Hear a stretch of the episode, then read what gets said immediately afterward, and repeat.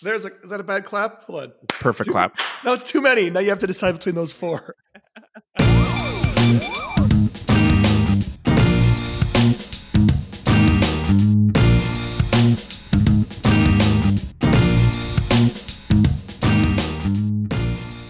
Good evening, meat suits. Welcome back to Read It and Weep, po- a podcast that is ostensibly about movies. I am your host, Alex Falcone, recording from North Koreatown, Los Angeles. This show is supported, as always, by our fabulous meat buddies. If you want to join our Patreon campaign and help keep us limping down the tracks, go to metreon.com. And we really appreciate everybody who supports the show. We've got a, a poll up for the Meat Buddies currently about our uh, December Ezra credit movie. So you can get in there and vote on that and help decide at least a couple hours of my life in the month of December. Uh, before, well, that's enough. Let's let me introduce you to my panel. We have such a great panel today. First up, he is no longer suffering from tired blood. He's in Southeast Portland. It's Mr. Anthony Lopez. Uh, ho- hold on, I'm gonna pause for dramatic effect. I'm gonna tap my brow. Yeah, don't mop. Don't mop, tap, dab my brow. I'm gonna look up. and I'm gonna say, "It's great to be here, Alex. Nailed it. Yes. Very dramatic. Very good. very dramatic, podcasting. Uh, also joining us today, he's at Hunbun on Letterboxd. Uh, from the woods of Arkansas, he's a very disruptive young man. It's Mr. Hunter Donaldson. What is hello? Good. Yeah, you you get it. You Yeah. are very familiar with it. I. I know about it. I know about the shows and stuff. Yeah. Um, oh, that reminds me of a question that I'm going to ask you, Andy, in a second. Let me make sure I make a note. Um, actually, I'll just say this now before I forget. Can you ask the questions wrong? Like, did they say, like, instead of saying, like, who is for a person, could you say, like, from whence is Santa Claus? Right, Why is Santa Claus? yeah, yeah, exactly. If you said, why is Santa Claus? Like, it's technically the form of a question. Would they be okay with that? I bet they would. I think it's purely a formality. Yeah. I think it would be annoying. Yeah, in fact, they could probably really the the whole question answer thing. It doesn't feel like it actually is like important to them not at in the way they phrase. Because if you answered questions the way Alex is ostensibly answering the question, like It's who is insane. Santa Claus, and then he's like, born in, the 1933, 1800s. this Yeah. man. Yeah. Right, Yeah. What an annoying person he would be in real life if that's how he was. Well, I've Oh. always thought of it as like, do you know certain shows? You see this a lot with podcasts. Like they start off with like a gimmick that they're really proud of, and by the time they're doing Uh-huh. it five, ten years later, they're like, Yeah, yeah, we started doing that. We were really into it, but we And didn't like really the title doesn't even make any sense anymore because they've like Yeah. gotten away from like what the show was about. Yeah, pa- possibly even that there's they've cycled through seven different gimmicks in that time. Yeah, it's it's- possible. It's it's like that. I imagine you know very early on, Merv Griffin would kick down the door to the producer's room if you didn't say it. But now I just you know Yeah, so let me bring in our our special guest for the day, a writer originally from Ann Arbor, Michigan, whose four day cash winnings total ninety three thousand nine hundred and ninety nine dollars. It's Mister Andy Wood. I'll take hello for 2000, Alex. so, Andy, you are the co host of the very smart and delightful podcast, Probably Science, which I've been listening to for years. and we're Um, recently a guest on. Thank you. You were great. And I was recently a guest on, yeah, where I got to talk to you about Jeopardy. We got this whole thing started. I was lucky enough to be on right before your episodes aired. And then I just finished listening to your episode after your Jeopardy aired, where you even talked to the person who bested you. Yeah, I hope that's not a conflict of interest. It's like if uh, Her- Herbert Stempel had a podcast and then had Charles Van Doren on. I mean, it would week. be a very good sportsman of Herbert's uh, to do that because it seems like you could have been meaner to him and then you were. Um, so you can check out Probably Science, probablyscience.com. Um, and we, but we have you on because, as people uh, may have gathered already, you just a couple weeks ago finished up a five day run on Jeopardy. congratulations again. Incredibly well done. Yeah, yeah. Um, and I talked to you when you couldn't tell me what happened Uh, so uh, you played it very close to the vest, and so I don't mean to say. I- I, I hope it wasn't insulting how surprised I was that you won that much, but it's because of your ability to not let on. I was, I was like, oh, I was assuming either zero or one day win. Just were the two options. It didn't even occur to me that you would be nearly a champion. champion. like you were so coy. Holy cow! I mean, I didn't want to mess up my chances of uh, this is this is how much a network can can control you. I guess uh, they Mhm. told us not to say anything, and I didn't say anything. Yeah, I, you did. I Go I, ahead, uh, s- I uh I just had a few questions I that have just been bugging me since I I watched it. Uh, that just yes. just real technical stuff. Like how many? So five episodes. How many days of filming was that? One day. You did all of them.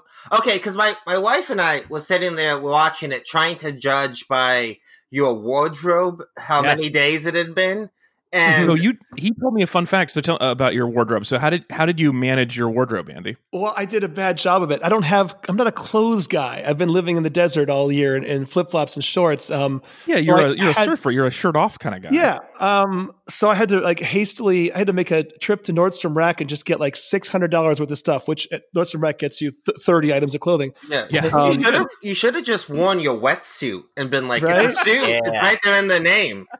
They said it, you have to dress as if you're being interviewed. It's a work interview, so I could have been being interviewed for a fro- frogman job. It's possible. Yeah. sure. Yeah, yeah. I'm Yeah. uh, I'm interviewing to do uh, deep sea welding. Mhm. Yeah, dress for the job you want, not the to uh, to, to yeah, crib yeah. Dan Were they Mason's joke.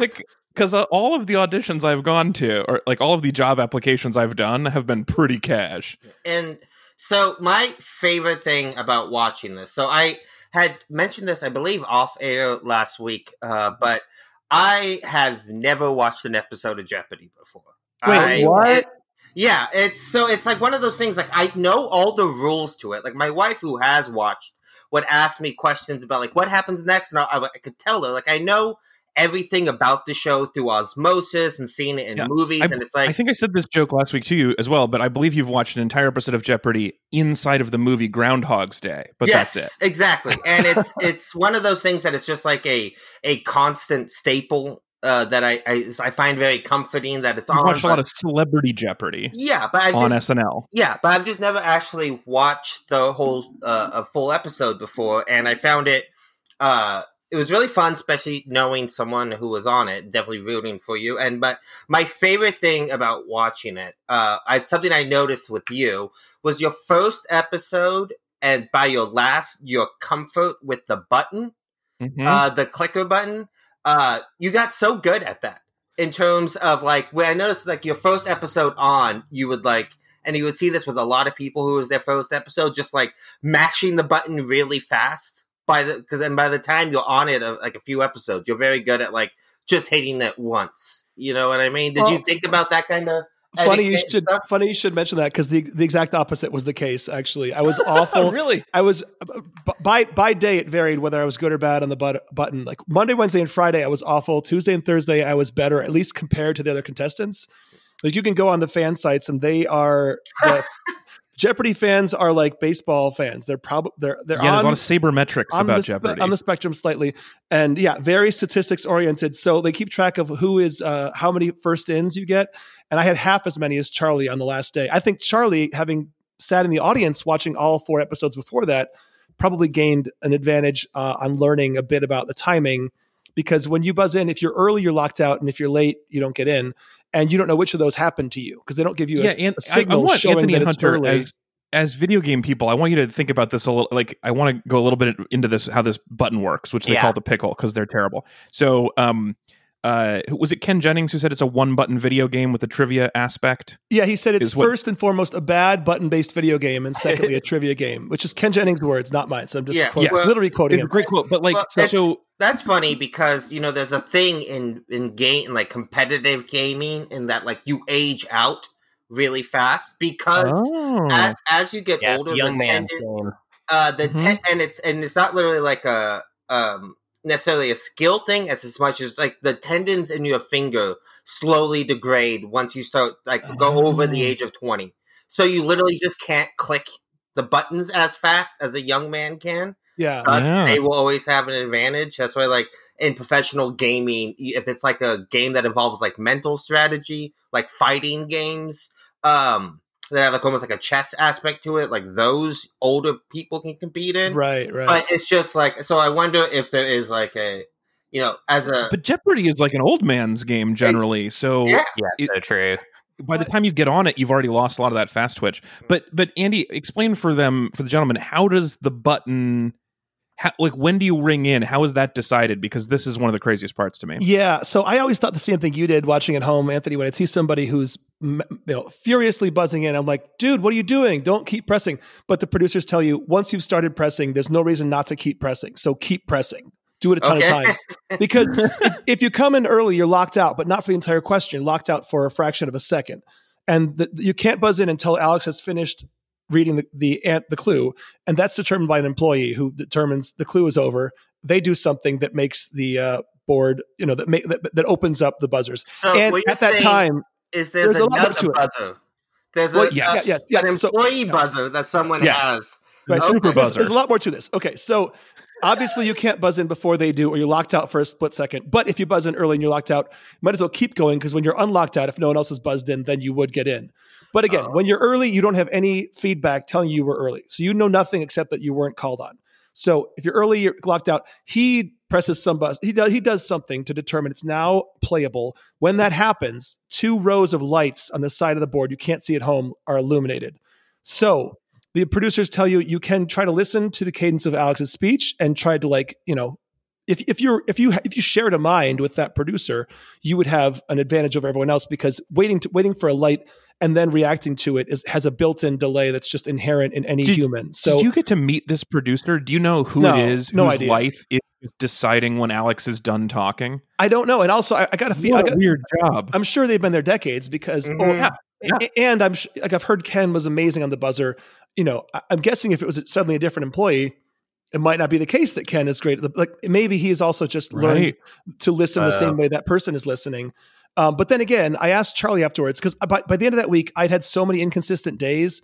And, and again, no, if you just had one five minute practice session to to know, and they, they would tell you if you're early or late, then you could calibrate what you're doing. But Mm. it's, it's possible I was early the whole time, but convinced I was late. So I started going earlier and earlier and getting myself even more, or the opposite. I have no idea. All I know is Monday, Wednesday, and Friday, I was awful on the buzzer. And then I asked Charlie on our podcast what he did. And he said he just speed read the question and then stared at one of the lights in the row and only thought about that. And I'm so like, he okay, didn't even listen to Alex. He just did his own reading and then played a light response time game. Yeah, so it's just if I get in the tournament of champions, that's all I'm going to do. Because I mean, I was also I would also read the question quickly and be like, okay, I know it now. It's a waiting game. And on Friday, there was a string of literally eight questions in a row that I knew the answers to and couldn't get in on. And I'm just like, I, Ah. how do I? Because really, the game, you know, most players who've gotten to that level, uh, this is my guess, but like if you opened up the whole board for an individual to play, I bet everyone on that show would get over seventy percent of the questions.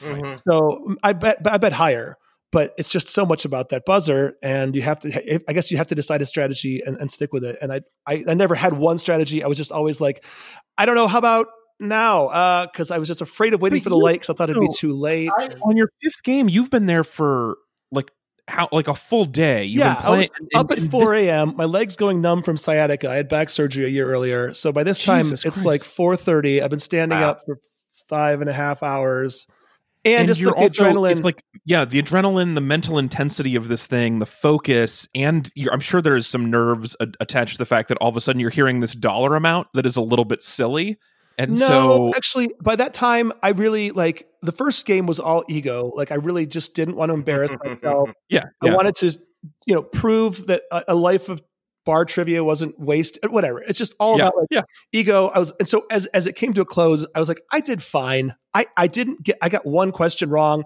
I just didn't get to buzz in a lot. I got a daily double. I, I got the final Jeopardy right. Like, I, I you can see on my face. Maybe you can't, but I was just like, I'm going to lose my first game, but I I performed fine, so I was very okay with it. And then it was just a complete shock when uh, the leader didn't have the final Jeopardy answer. So then, yeah. but then after that, I was like, oh my god, this is the coolest thing that's ever happened in my life. I won on Jeopardy. I don't care what happens the rest of the day. So the rest Mhm. of the day, I was just trying to have fun, but also just like having to run back and forth between buildings. You have like ten minutes between games, and the green room isn't in the Jeopardy building because of COVID. It's on the Wheel of Fortune stage. So you have to run with Jimmy from the Clue Crew is running you across the, the studio, and then like everyone's very like impatient with you to get changed, and there's also no wardrobe person. My clothes are just lying in a pile on a s- audience oh. chair in the Wheel Fortune stage. And I was right, like, so oh, just I to finish somebody your, was gonna. your clothes anecdote from earlier, so you bought all these clothes, and then you just like, if I need to cut the tag off another suit jacket, I will. Yeah, I cut the tags off nothing, and I said I'm going to return all these if I don't use them. But you know, And so each Better game you won, them. you had to go cut new tags off because you had and you uh, had the money, so it was well, fine. I mean, did you get to like after the first game where you're like, well, I don't want to change because this is my lucky blazer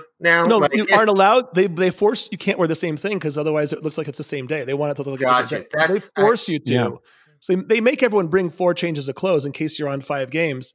And I just like I was like I don't I don't like clothes. I don't want to think about them. So I'm going to overbuy. And I'm sure someone on the show while I'm while I'm on the show is going to then look through them and pick out which ones to wear and steam them. Not the case. Pile of Oh, clothes, no. Andy. Go to it. And then one of the games, Jimmy from the Clue Crew was having to help me cut all the tags off this uh, jacket because jackets you forget how many weird things are on Yeah. jackets. Like the lapels are sewn together Yeah, in the yeah. back. Like all these things. oh I- yeah, you're you, the whole time you were doing Jeopardy, your pockets were still sewn shut. Right. Probably. Oh You, yeah, like, of course. Yeah. But it's just so I- funny 'cause he was he was literally like he has to he's usually the guy who does clue video clues, but they aren't shooting on location right now. So he's doing contestant coordination and like he's trying to hasten my change and then also like he has a pair of scissors and is just like cutting these things off. It's just the funniest.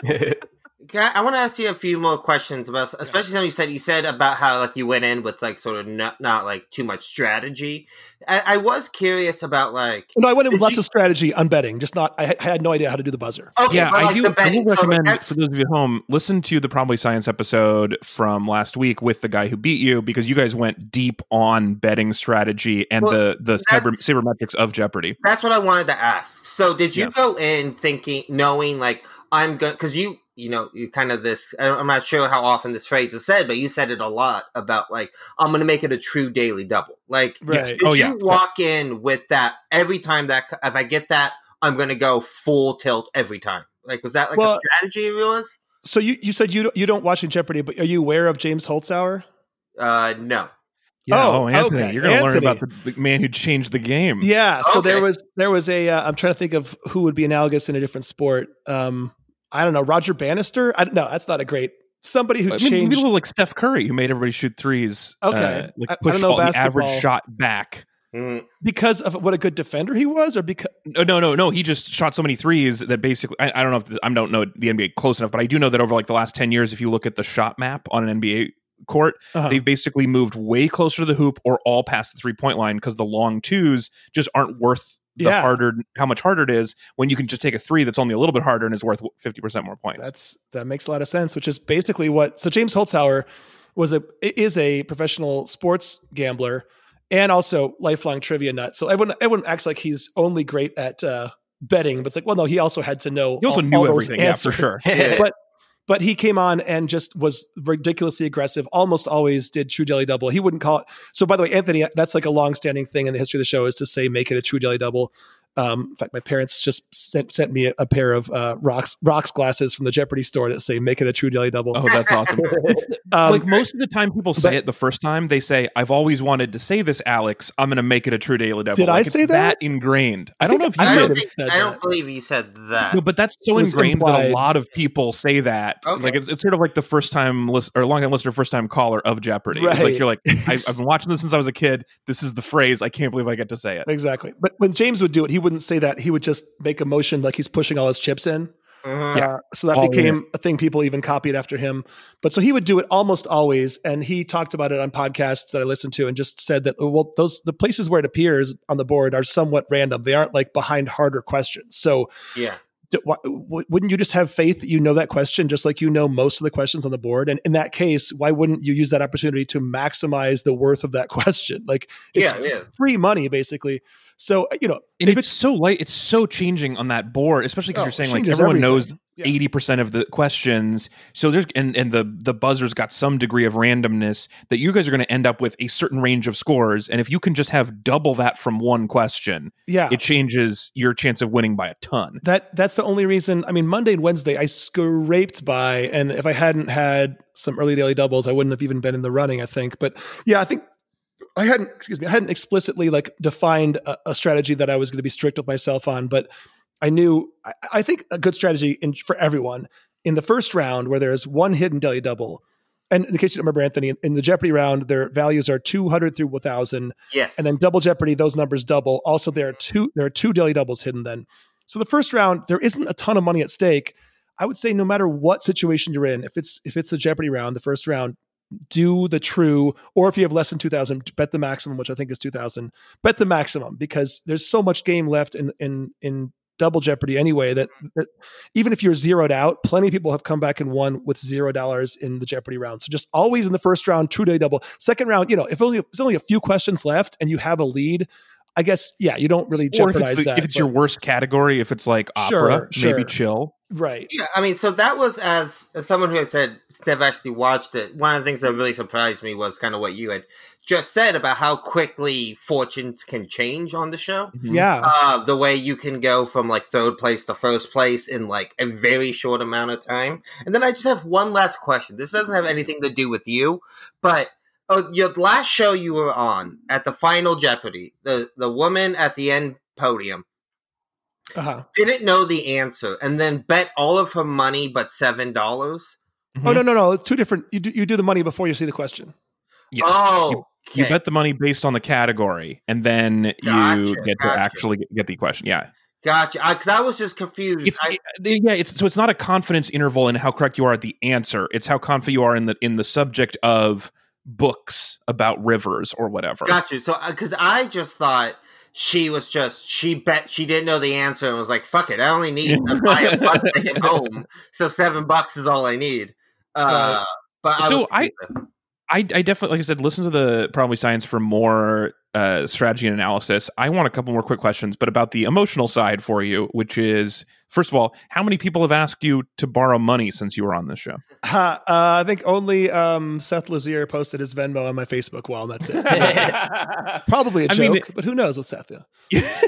but so like like eh, this is this isn't quite the mega bucks or, or mega millions jackpots where like a lot of it's not. distant relatives come out of the woodwork but you are in the range where i would feel like it might happen so like have people been weird about it to you No, but I mean, like we have friends who have you know sold screenplays and gotten more money than that, or had Right. or had a three or six month writing gig that paid more than that. It's just Yeah, I I'm not saying it's not a lot of money. It is. it's just that we like- live in a in a lottery style career anyway But yeah, it's funny because like those people, like really, if someone gets SNL, you you can easily Google what that means money wise and know that. But Yeah. you know, but it's just I guess more visible if you're on a game show. But yeah, this, this comes in the heels of two years of basic unemployability for me. Like I just Mhm. couldn't. No one, no one I was interested. 2017 Well, and I 18, I li- literally zero taxable income in 2018. Uh, it's that's what I mean. The point you just made about like you know someone gets SNL, no, money isn't necessarily what you go to, but like I mean, game shows literally pit this kind of out front on Main Street, but Quiz Show pits a, has a great line in it when they say they were really watching the money.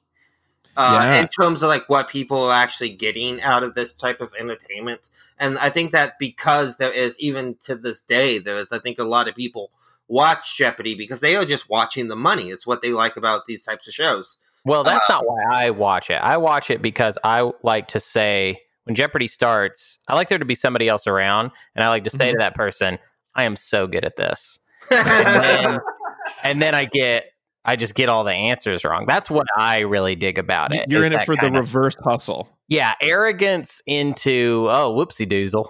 Yeah, you should get a job. i was thinking at like of wheel a, of fortune it's a different Yeah, show i'm well, so you sorry You should get a job at like a retirement home. Oh You my know, god! some place where. Jeopardy's on every day, and you would get Yeah. that joke every day. Yeah, Uh, they, they would all get so annoyed at me. They'd be like, "You're not actually good at this, Hunter." Uh, well, they're andy old, they wouldn't remember. You know, they every This day it'd be a new joke. This is also um, this is an also kind of an emotional question, but how did you react when the producers took you out to dinner and told you that your run was going to be cut short oh, you know, I because you basically weren't testing well anymore? I, I did an impression of Verbal Kint. Oh no, what's his what's his name from? God damn it, what's uh, the Turturro character in Miller's Crossing?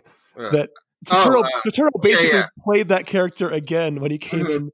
He's like, "You can't shoot me like You some find like, it. Like some Find it dumb in your animal." heart. Find it in your heart, please. Not out Yeah. here in the woods, please. Yeah, yeah. that was exactly the same. Scene. So that's what I did in Yeah. public. Yeah. I my main one of my fascinations with Jeopardy is with the incredibly short anecdotes that are frequently awkward. And Yeah. I asked you about this before it aired, and I I asked you because you have to pick a selection of of prompts that Alex can then uh, tell. Like for a lot of these people, it seems like because you you have performed, you have performer energy. A lot of the people on Jeopardy do not, and it seems like they were like. I have to write down the only five stories I ever tell at dinner parties. Like I need to get my best of my best. Did you feel like you acquitted yourself well in those and how did you feel about the ones they chose from your anecdote list? Uh, they they selected you, you fill out this um it's almost like a dating like the prompts you'd have for Tinder or something, a list of like 20 things that they give you prompts for, and then they pick their favorite five, give those to Alex in case you're on all wait, five. what sort of prompts are they? So like dating, are they they're like, what's the time you saw a celebrity? yeah, I don't th- I'm trying to think whether there's any way they would care if I actually opened up that email. I don't think no, why would they care? Um I don't yeah. It's proprietary questions that they Yeah. know. they, they uh let me just yeah, you don't want we don't want someone going on Who Wants to Be a Millionaire and then talking about a celebrity they met. This is very specific to Alex. let me see if there's a if I can quickly okay. Interview I- sheet. personally I thought you did really well and you like having the performance, especially with like there was one of the contestants who recited a poem that Alex really didn't want to hear. Uh, you don't know that. you Maybe were- he loved it. but you could just sort of tell it was like awkward. He was trying to butt in, and then they, you immediately afterwards were like succinct and to the point, and like yeah, you smiled at the end, and it was like, Yeah, that yeah. guy knows what he's doing. It's Yeah. funny because on the su- on the Jeopardy subreddit, when they summarized the games, someone they, they gave the they- they summarized our interview things, and they said, you know, Dan wrote a poem about Pluto.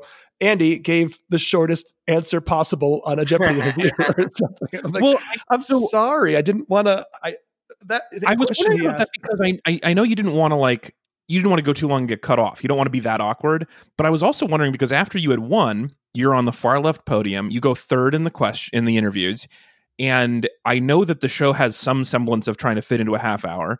And on two of your shows, the middle person talked forever. And I was wondering if you were shorter because that the the time had already been filibustered. Were they rushing you along? No, I mean, it looks like I made a, a decision for the brevity of the show, but really it was that Alex had just asked what sort of things I write. And I just, it, I, the, the wheels turned quickly and I realized there's no good way, there's no quick and good way to answer that with any detail that doesn't violate some of the rules of the show. Like there's no plugging anything by name. So I was like, oh, can I mention one of the? And I was like, wait, if I try to say that I've been writing for a YouTube original that's sort of MythBusters for the movies, but they hate being called that. Also, also MythBusters is a branded, like you know, I was like, so it was like, an, also then I was. I, I, I literally thought of all this in that split second, and I also thought like, oh, I'm sure no one at home wants to be reminded of the fact that I work in television. Like that's just going to Yeah. look even more Right, especially this season where every single person on the show works in or around television. Yeah. So I just I realized I had no quick good way to answer it. So I'll just say sometimes science, sometimes comedy, which is true but boring. But you know, I, anything else was going to be a can of worms. I don't know how. I still don't know what I would have said differently. I honestly think that was the right call. I, Yeah, no, it was great. I, I liked it a lot. It's also interesting when you have five because you get to like. There's always, I think, one of the things that happens with with with winners is that they ask you for like a wackier story on the first one, and the second one they actually will ask you, like, if you're a writer, what type of writer? That's a common Alex's second day, Right. Right. and so where I felt like it was like because you kept winning and kept answering short question short, it was like, oh, you had a map for how you wanted to arc your story over five days, which I'm sure is not how you had it, but it, it seemed really well put together and choreographed. Yeah, well, No, no. also, Oh, good. Oh, they just the five. So of the twenty that they ask you, which includes what's uh, what's the most romantic thing you've ever done or has happened to you? Um, what's your most treasured possession? Have you ever had problems occur because of a language misunderstanding? So there are like literally Oh, yeah, these aren't very 20, specific. 20 or 30 of these, but they're, you know, they're supposed to be things that are relatable and could bring out specific stories from you. So then you, you give those to the producers, they select the, their favorite, either four or five, um, and give those to Alex. And then they don't know. It's Alex's discretion every day, which of the ones he's going to ask you about. So I knew it was going to be the Bridgetown, my podcast, the music show I do with Brian called Cook called Guilty Treasure, and my master's swim team. And he ended up using all four of those eventually. So Yeah. I mean, I, I again, I've never seen a full episode, but what I have seen is a lot of clips of Alex just dunking on the people Oh, yeah. during that section. Yeah. And that would He- be one of my biggest fears because sometimes he can get like he, he's always very classy and polite, but occasionally he'll just say something really cutting. Dude, what what's And- the Yeah. the nerd rap clip? oh Yeah, yeah, the- and he's like, a yeah, nerdcore Okay. rap, and he, Yeah. yeah. But I And mean, that obviously, that's terrible. still. I would love if he had said that to me because he was obviously like being playful, you know, like Yeah, Yeah. yeah, so, yeah, like, yeah. yeah. That's that's great. I, I just as a don't wanna end job, up that compilation. You know what I mean? Yeah. Like, I don't want to be in that group. there's so many things about his job that seem like difficult for a for a job that's basically just like reading and hanging out that seems like the hardest part for me is like doing an interview especially with awkward people but definitely with nervous people where you have an extremely short amount of time and so almost like a huge percent of the time he he just says well good for you and then moves on Yeah, um, he does, which yeah. can sound super cutting sometimes but like how else do you constantly move on from short boring stories It's really that's that's a funny thing because I was talking to Alex Schmidt about that, who we also had on our podcast that's going to come out next week, uh, who also won four days, another podcaster from Oh, LA cool. who I know, and uh, I asked him what his impression of of Alex was, and he said he's been asked that a lot, and and the people are always like, you know, did you guys talk after the show? And he said, well, no, because of quiz show the movie we're going to talk about he, he can't do that. So he, like it's his job to to Oh. that that changed everything in in the game show industry for decades. So like everybody has everything has to be on the up and up. So he can't play favorites. He can't chum around with you. Um and then alex I, i'm sorry there's so many alexes. Alex Yeah. schmidt um pointed out that um it's it, it when you when you take that into account and when you take into account what he has to do socially every day it makes the job even more impressive because yeah he has to move through these things quickly give everyone their moment with him and on the show you know try to make everyone shine not not, play favorites. And then at the end of the show during credits he is talking to all three of us. And every day he has to do this post-mortem with one super related person and three really depressed and or angry or sad people. yeah and that think about that like he has to have bedside manner essentially he has to have a conversation Oh, man. three people who should not be having a conversation right now because they're in very different places and he has to make them all feel good so that's a, that's a very unique skill i wouldn't want to have to go into work and five times in my workday have to face down two people who just got crushed you know Mhm. yeah Well, I, there's also with him. I think the thing that's always kind of really kind of had me in awe of Alex Trebek was that he's even though he has the questions and the answers, he has to project a certain sense of like confidence and knowledge in what he's saying. Like if you had a host who like when they gave the correct answer didn't sound like confident and factual, the show would fall apart, right? He also There's- does the initial round of judging. He he makes decisions whether or not you were close or whether your answer was pronounced close enough to give it to you. And then there's like a secondary judging panel, but he makes the first call. So he also has to know enough to know how to handle that. Yeah, and Yeah. if he didn't project that, I genuinely think the show would fall apart. Like it just Yeah. you wouldn't. It would just you know. Yeah people make fun of him for uh you know it's like oh easy for you to be the know-it-all when you have the answers. But if you watch that there's a 2020 um documentary or you know uh, tribute to him that came out the day after he died really interesting. And he comes into work every day at 6 a.m they tape the first episode at 11 so he spends all that time reading all six of the potential episodes from which the lawyer will draw five. So he knows everything in them. And if there's anything he isn't familiar with he looks it up to make sure he is he does come in with knowledge of all these clues. And it showed because in my day of five episodes, and I guess that would be 30, 60, uh, 300 questions, clues, he um he only had to do one pickup the whole day. Like everything was a, a perfect read out of the gate. Wow. So he's very prepared in terms of research and actually presenting. So yeah, some other prese- someone else came in who had like three. If it was like a Seacrest who has five other jobs, and he waltzed in, Right. I think it would show that it doesn't. It's not somebody who cares that much about the show the way he did. So I, I want to ask you one more question. something Okay, this is our last one. to me. Uh, what is the what is the audience at a uh, at a Jeopardy like? Are they like getting autographs of all of you afterwards? Are they like people who are just like, oh yeah, I mean, it's just like TV. I mean, get, did you even have an audience? Well, that's the Yeah. thing. Watching quiz show, as much as these guys were, um, you know, a little morally bankrupt, I was jealous of the idea of, of getting to be on a game show when the world isn't under lockdown. Because it's like, oh, that'd be no. There's no audience because of COVID. So yeah, that makes everything sense. everything you hear is added in post. So like it's funny because I've had some of my memories of that day replaced by watching the show. I'm like, oh, that's right. That was that was fun when that happened. I'm like, oh, that didn't Right. happen. I said that to silence. uh, they they asked. I think early on in the season they probably had no audience at all, and eventually they asked all of the contestants for that day's taping. They can't force anybody, but they're like, "We'd like you to be in the in the audience." So the other contestants. So you know, as as the day goes on, I don't know how ma- I didn't look out to see if they were all there, but you know, at, at most there would be seven people out there.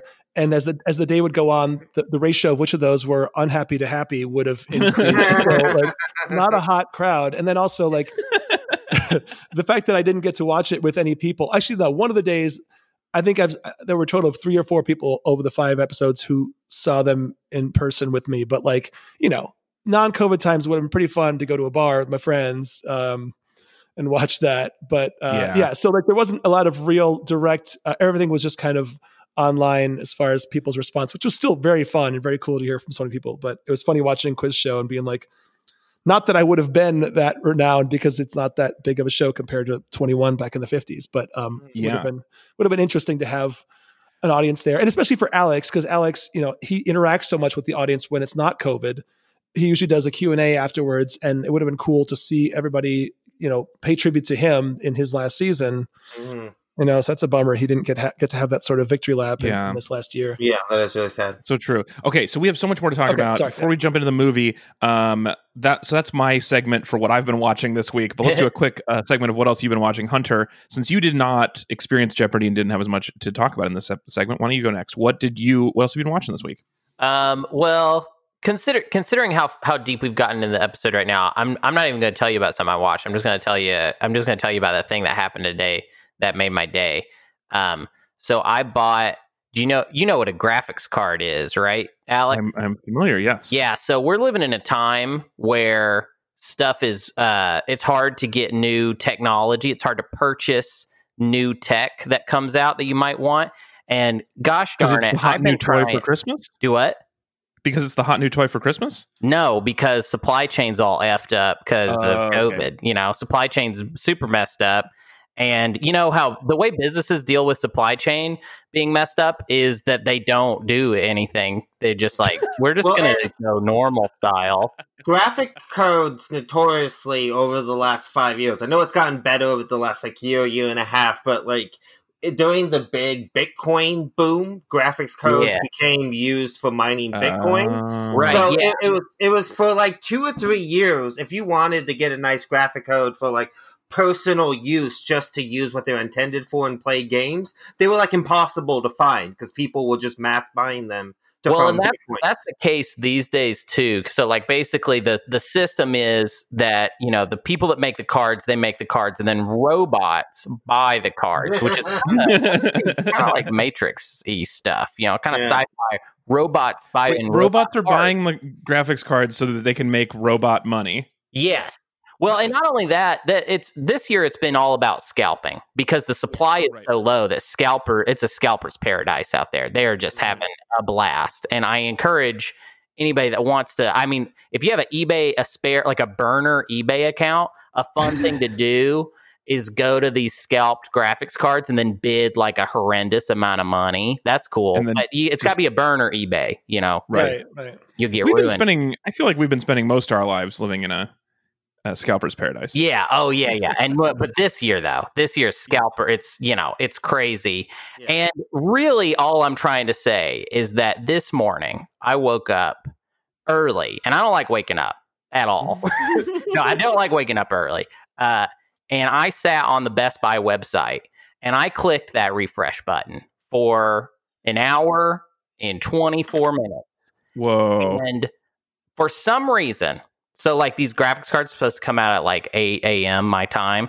And Best Buy, I think the dude with the button was like asleep or like not in the mood or something. Like the internet was like, we want to buy these cards. And he was like, ugh.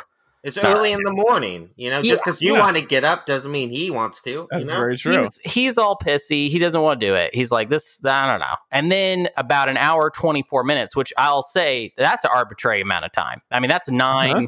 922. You know what I mean? Like, Yeah. I was like, let's meet up at 922. You'd be like, I'm not meeting up with this guy. He's a psycho. No, that's- that is the psycho time to meet anyone.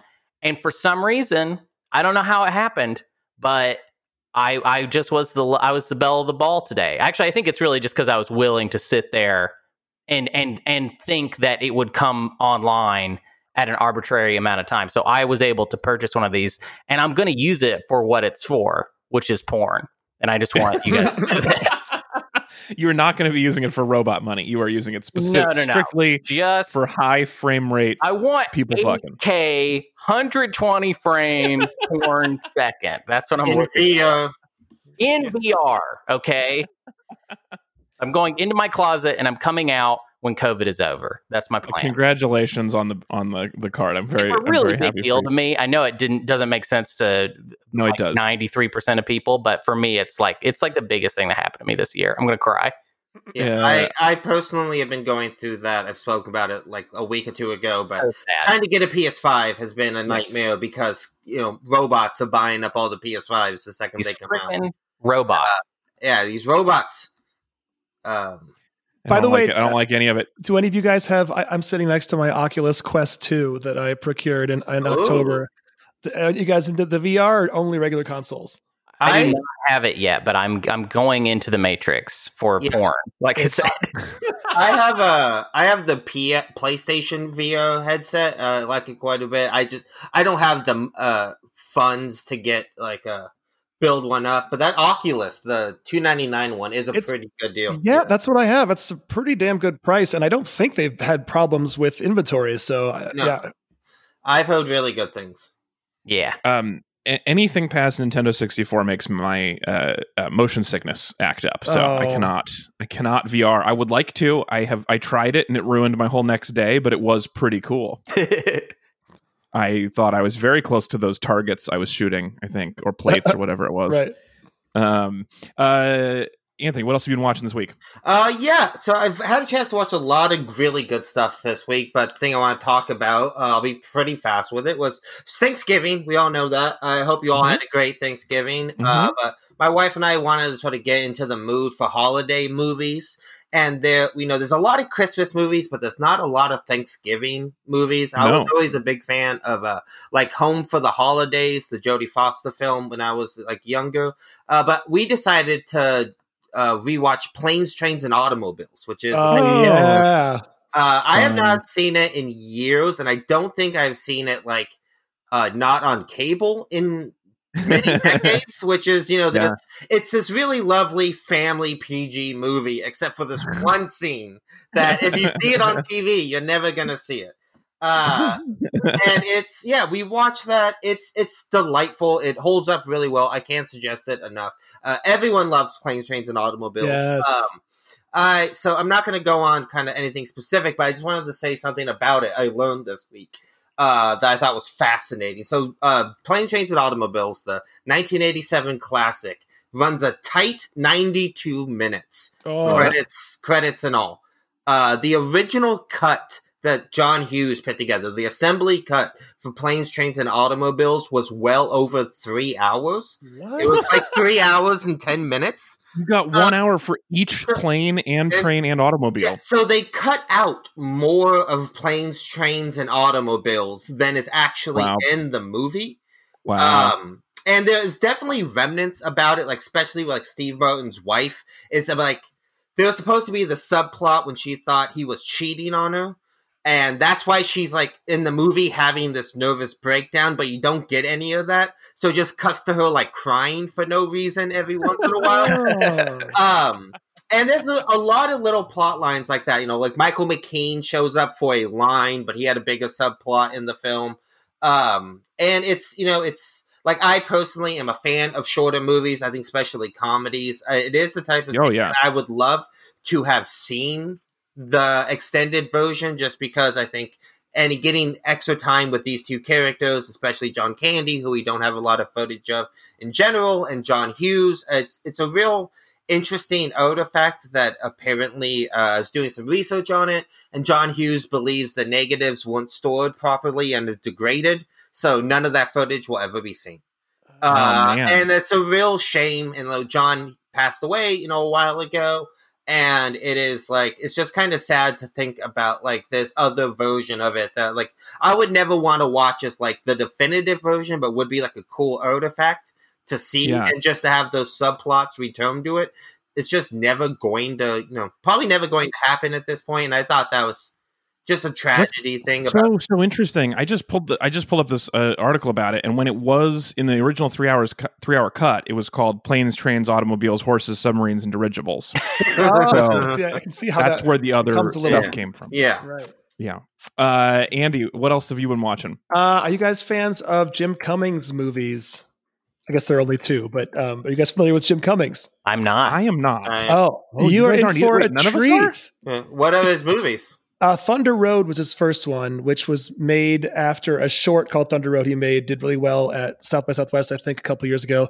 And it's uh I don't know what to compare it to. It's it's a you know very character based um movie about a police officer who lost his wife and his mother and is having a breakdown and uh, it's uh, that doesn't sound very compelling i know but it's just great, great character stuff. Uh, Jim is the star and director and writer of it, and he's also just this awesome um, proponent of of make your own shit. Like he, on Twitter, he's always telling people how he managed to do this thing on a shoestring budget and have it look unbelievably good.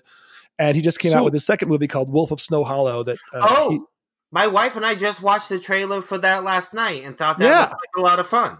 Yeah, I watched either or both of those. Uh, they're very similar tonally, even though one is about a, a werewolf terrorizing a, a small town, and one is about a cop who loses his mother and wife. But um, So he is also uh, famously the voice of Bullet Number Two in Who Framed Roger Rabbit, Whoa. and as far as I can tell, no, no, no, two wrong, thousand other things. wrong. Jim Cummings. Sorry, this is younger Ah, Jim. Cummings. Okay. He's not the first one that comes up when you Google that name. Okay. Never mind. Sorry. I thought that the whole this was the I thought this was the whole point of the unions was to make sure there was only one person per name. Yeah, that's not the case. Uh, anyway, I don't Oh, want to okay. take up a long Wolf time, Snow but Hollow, different guy. I got to plug two things though because I saw two movies that were great this week. That is one, Yeah. and also the Zappa documentary directed by Alex Winter of Bill and Ted fame. Okay. one yeah. of Oh yeah. one of the best music documentaries I've ever seen. oh, interesting. Top five. it is a uh, uh, hit and miss genre. So what what is it called?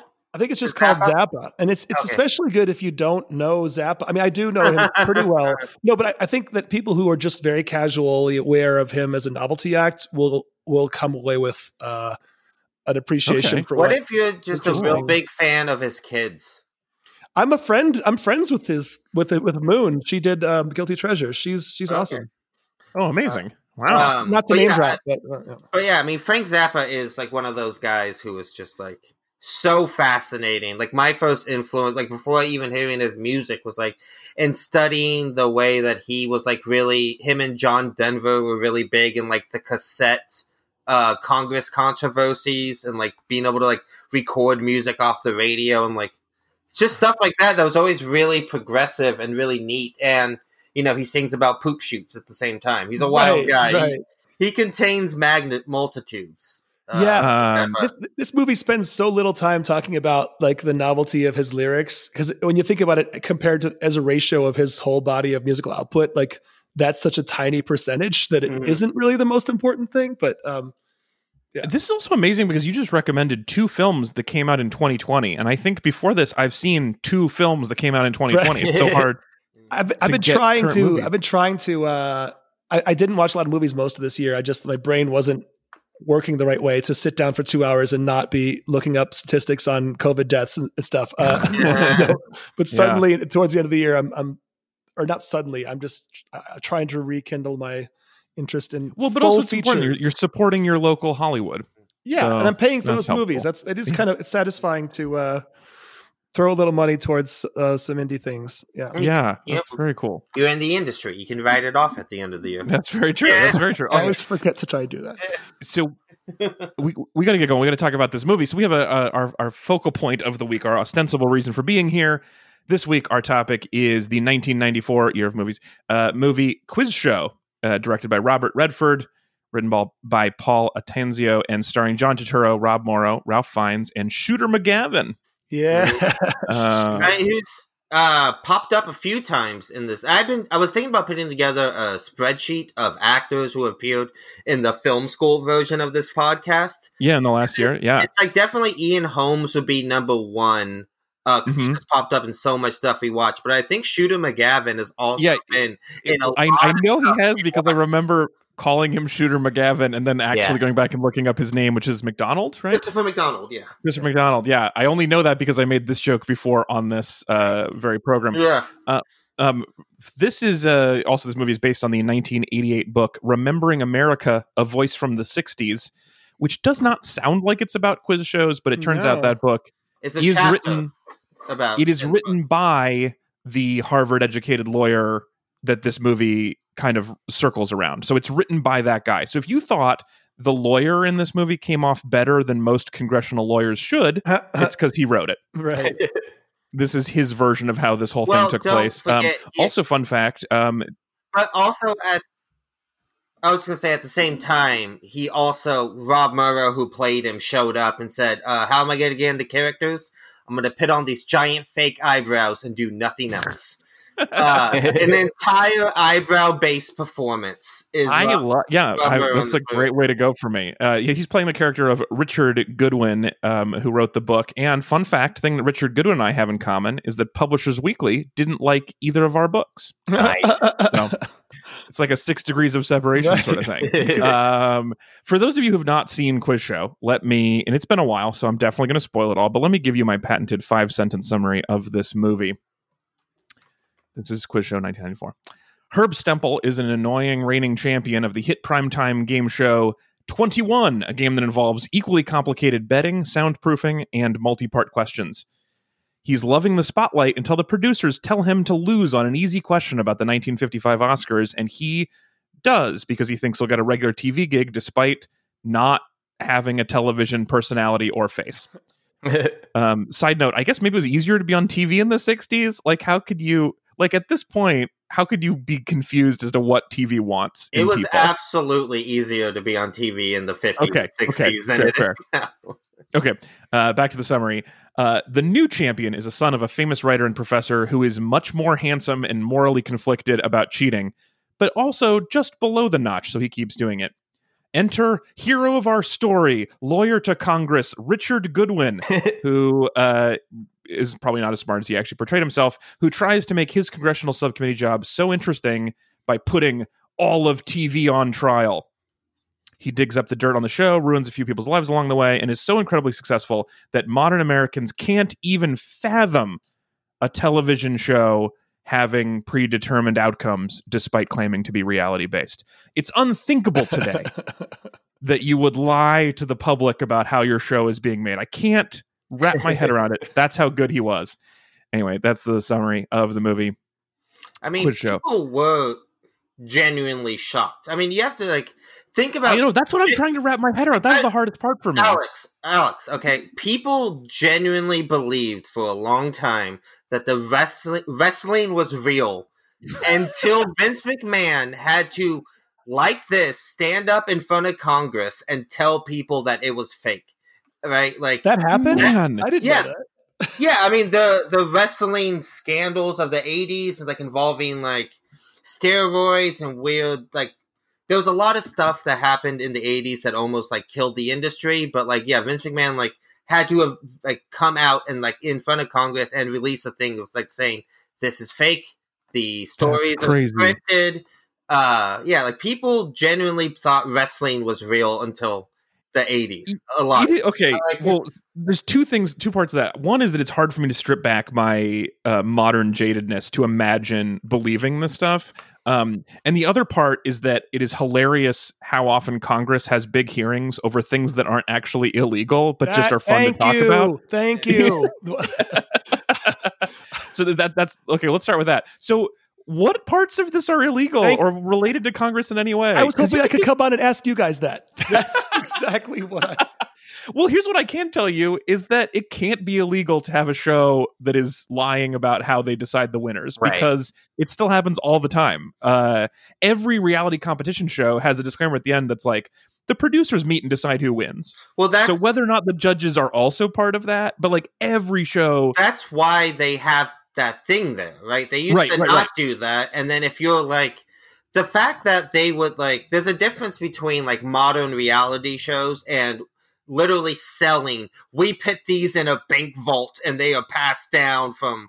Only three Well- hands touch these questions, right? Like, I mean, yeah, I gotta say that was their biggest problem because I would never assume that the host told the contestants the answers of a quiz show until you made a huge deal about putting an armored truck, and now I'm suspicious. yeah, it's a real lady does protest too much. Uh, exactly. but- they protested so much too much.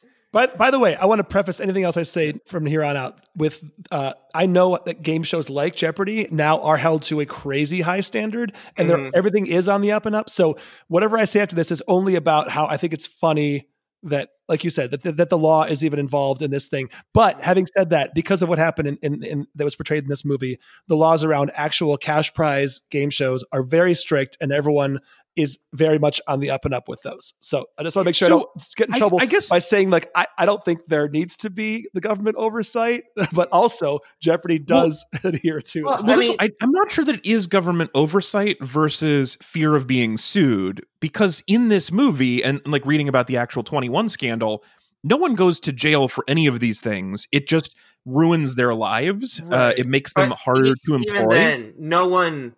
The like the scapegoat. Something that this movie makes very clear is like they kind of Yeah. scapegoat this guy, and his life gets ruined, but he ends up being fine.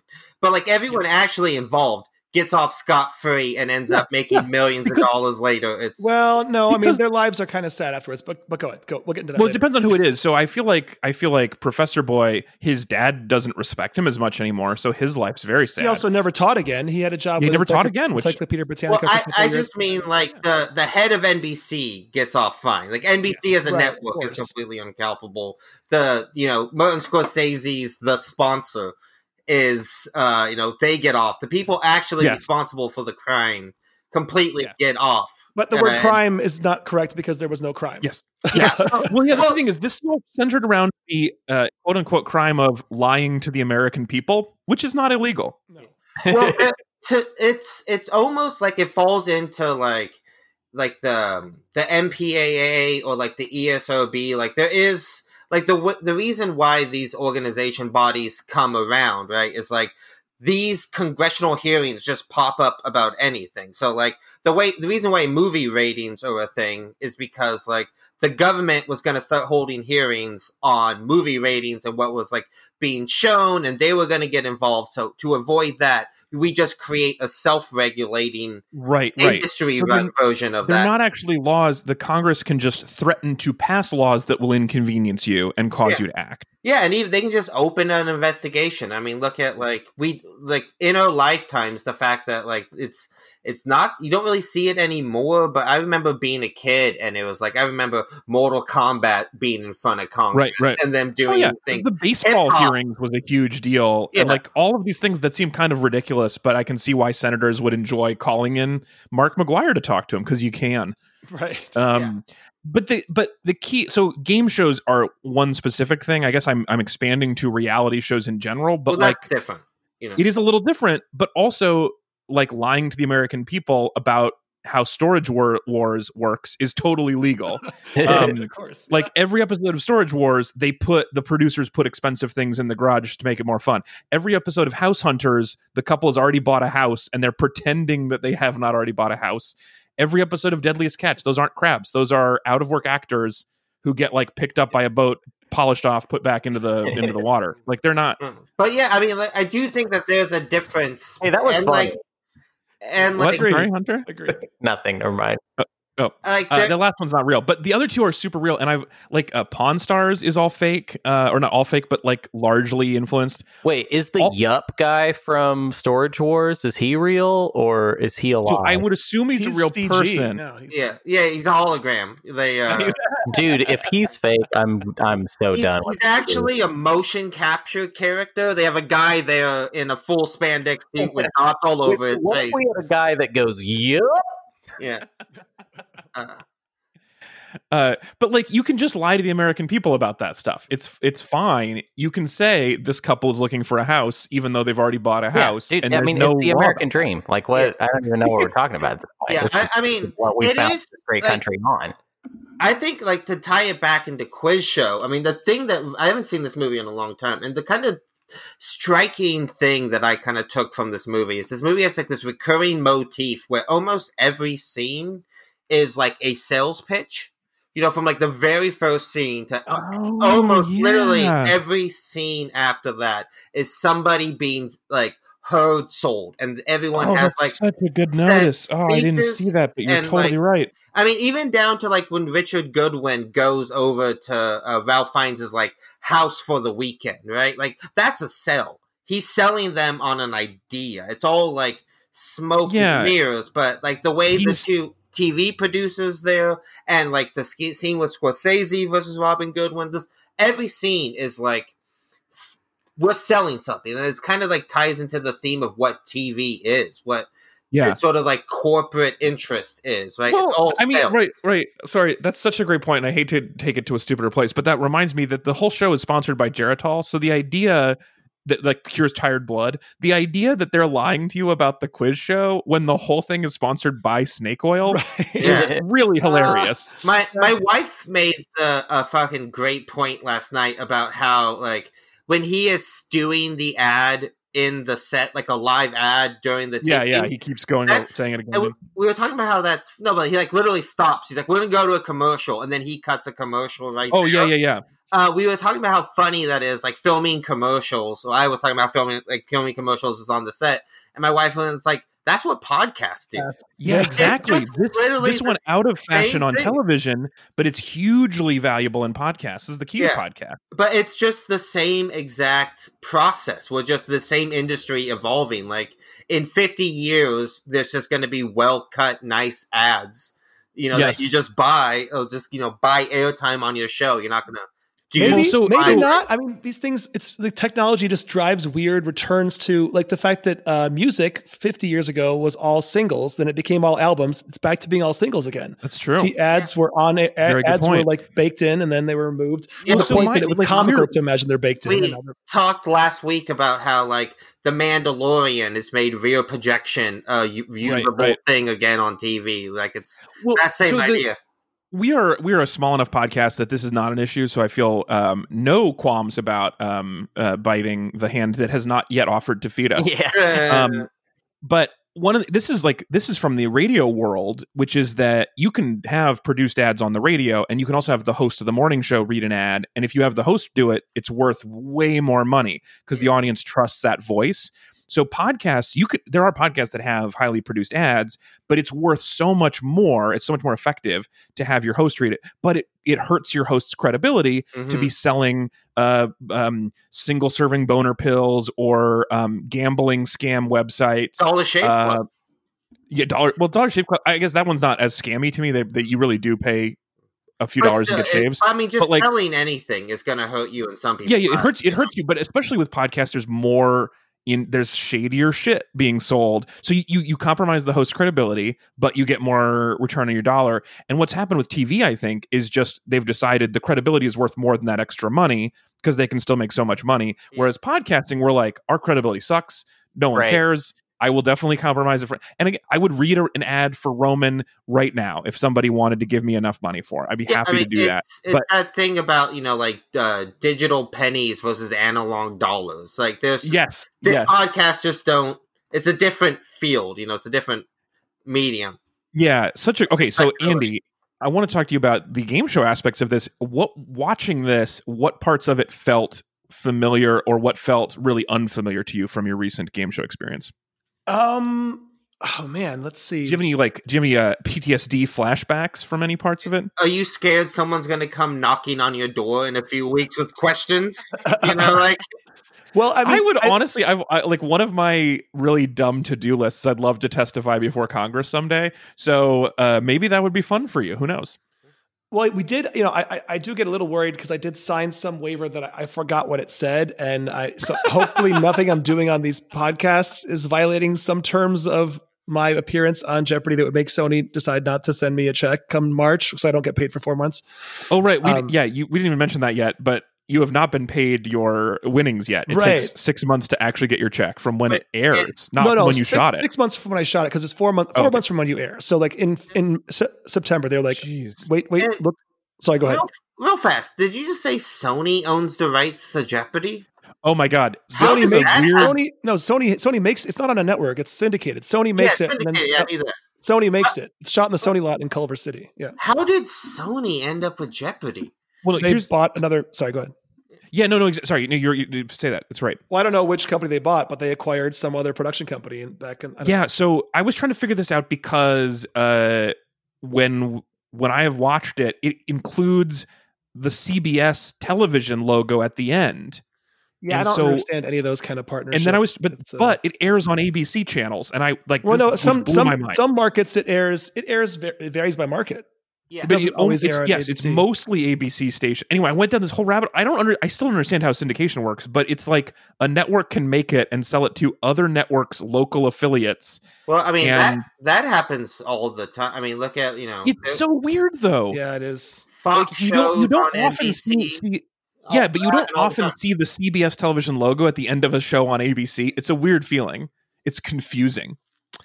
Um, but yeah, it had to do with buying. So it because of the way syndication is like selling to directly to the small stations, not to the network, which is a model that is also, I think, stupid and should go away. Um, I mean, it's from because I just want to watch it on the app, and you're making it so I can't watch stuff on your app because you should be able to just watch this on the app all the time. Who cares?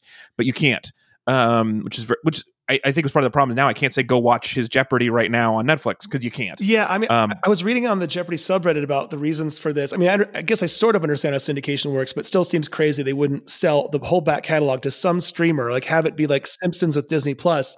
But then Totally. someone someone said, well, the whole thing is they can charge a premium in these markets that they're syndicating it to because this is still in this era where it's a rare thing. It's destination television, and the theory, and this is Redditor's theory. Who knows if it's true? Is that people kind of don't care whether the Jeopardy they watch is recent. They just want a Jeopardy, and if you if you No, I- I flooded mean, the I- market with all of them, they wouldn't watch the new ones. I don't think it's true, but That is my theory as well for me because we watched all of the one because we don't we don't actually get ABC where same, uh, same. Yeah. where I, our antenna is in our house. And so I was like, so we watch all of the ones on Netflix because they have Netflix has like they'll do a collection like this is this person's interesting run or Right. here are episodes where Alex wore a hat or whatever. And so you, you can watch like six collections and then when we're out of them we're like, ugh, this That's is it. hard. Yeah. Let's go try to dig up a new recent one. But I don't care if it's three years old. Who cares?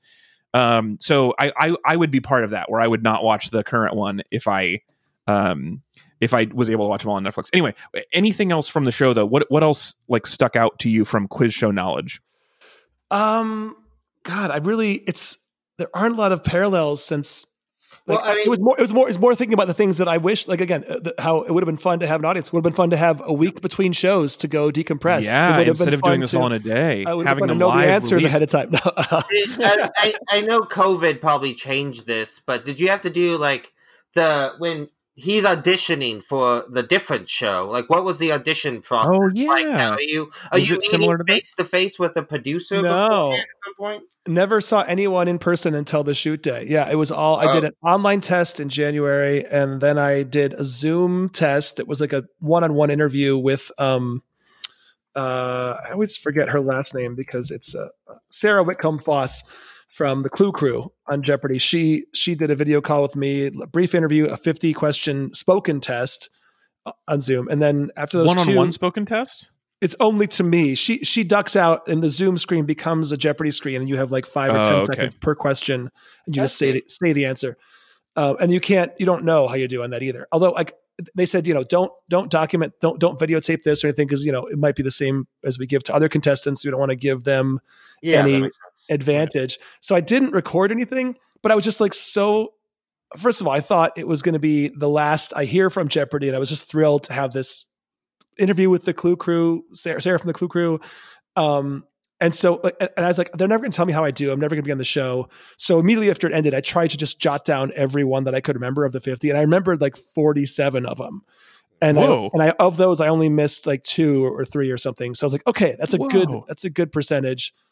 Um, No, that's I destroyed freakish. that You list. should be. Don't worry. You should. Your brain should be studied. That's crazy. No, I didn't remember. All I remembered was like I, I would be like, oh, I remember the like um this wasn't one of the questions, but like you remember, oh, Mississippi was involved in that. I just write down Mississippi because that was one of the questions, and then Uh, you know, then I was like, I, once I have a list of almost fifty, I'm like, okay, my ratio was pretty damn good.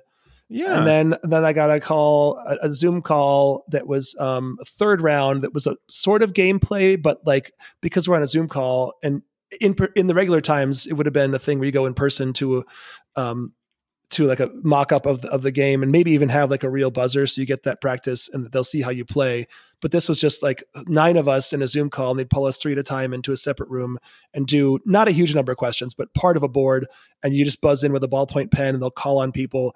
So the calling on was inexact. So obviously they weren't really caring how you did as far as beating the people you're with. It was more like a screen test more than, so, than do you feel like it was entirely based on your score, or were they secretly trying to figure out if your personality sucked?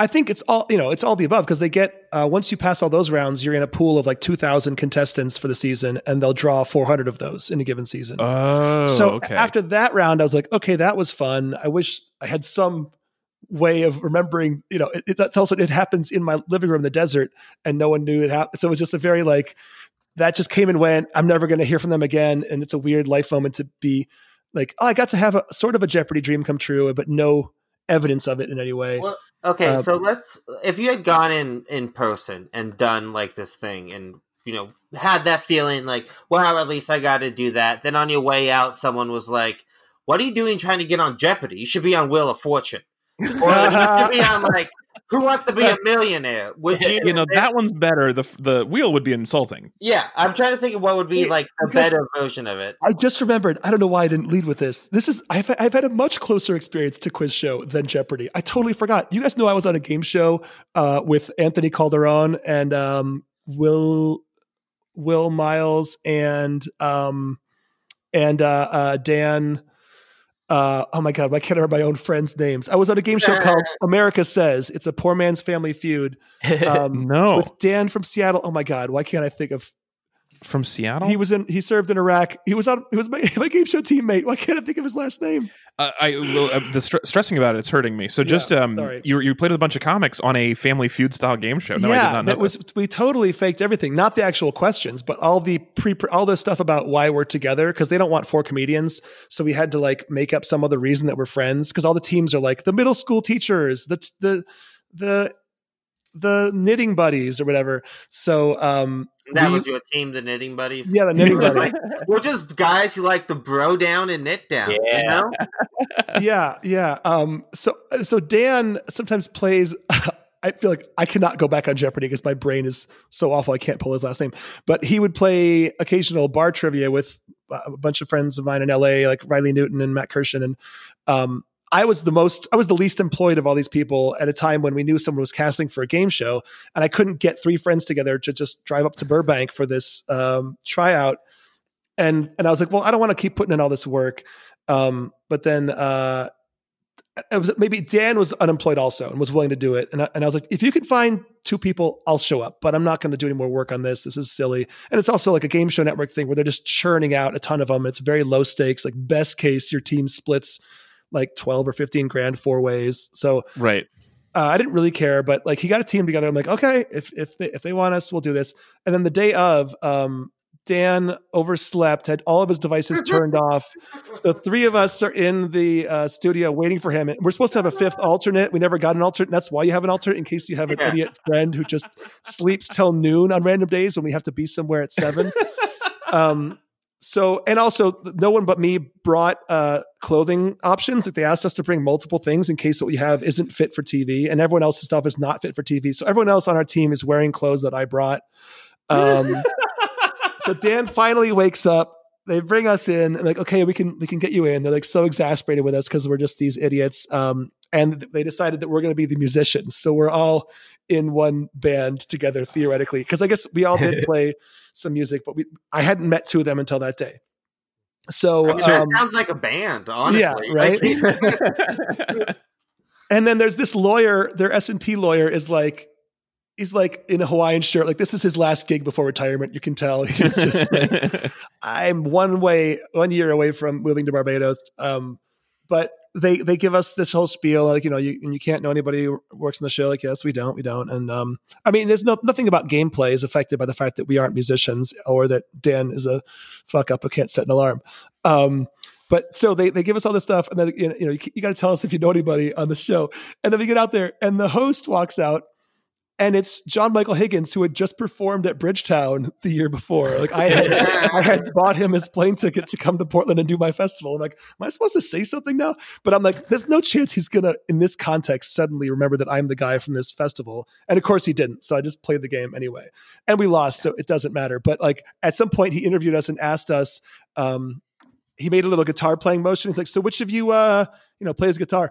And we hadn't worked out what fake instruments we all played. So all four of us make a guitar motion at once. So then John Michael Higgins is like, "So it's a four four guitar band." Like, yeah, it's a four guitar band. yeah, we're we are Slipknot. You can't we don't have the masks, you don't Yeah. recognize us. And, but and then also uh, speaking of actual quiz show stuff that Yes. should have been investigated. So the I'm, I forgot. I've totally forgot about this. So the game is basically Family Feud, but instead of uh, bl- blanks on a board that are above each other, it's like a word cloud, and all of the words Sure. are the first letter and then a space. And he'll be like, um, when I think of Kentucky Derby, I think of, and there's like M space J space. So it's like okay, mint julep, stuff like that.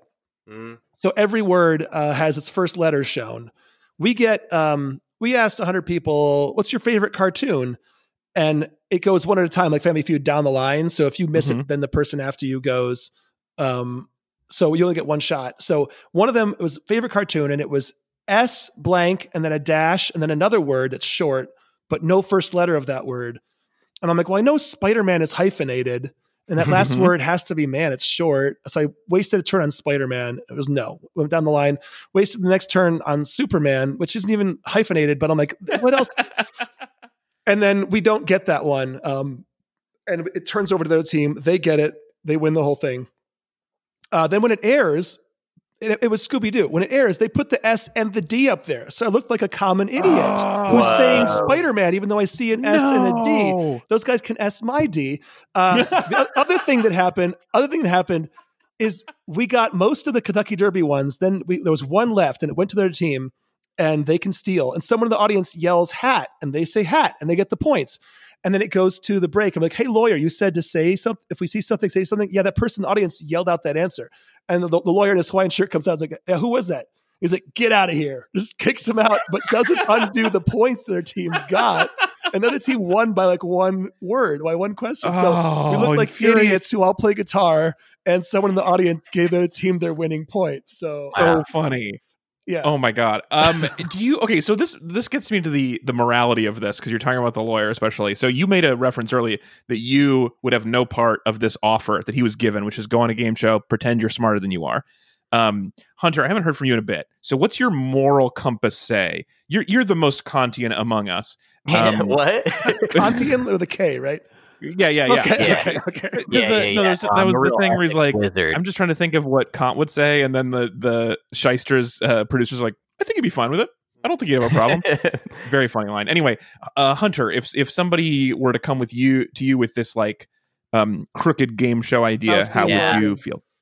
Yeah, I mean, uh, well, I think I would have said yes, but now I've seen quiz show, so I kind of know how it plays out. Yeah, that's makes true. like It's that. harder to say yes You gotta after be- watching the movie. You mean like quiz show?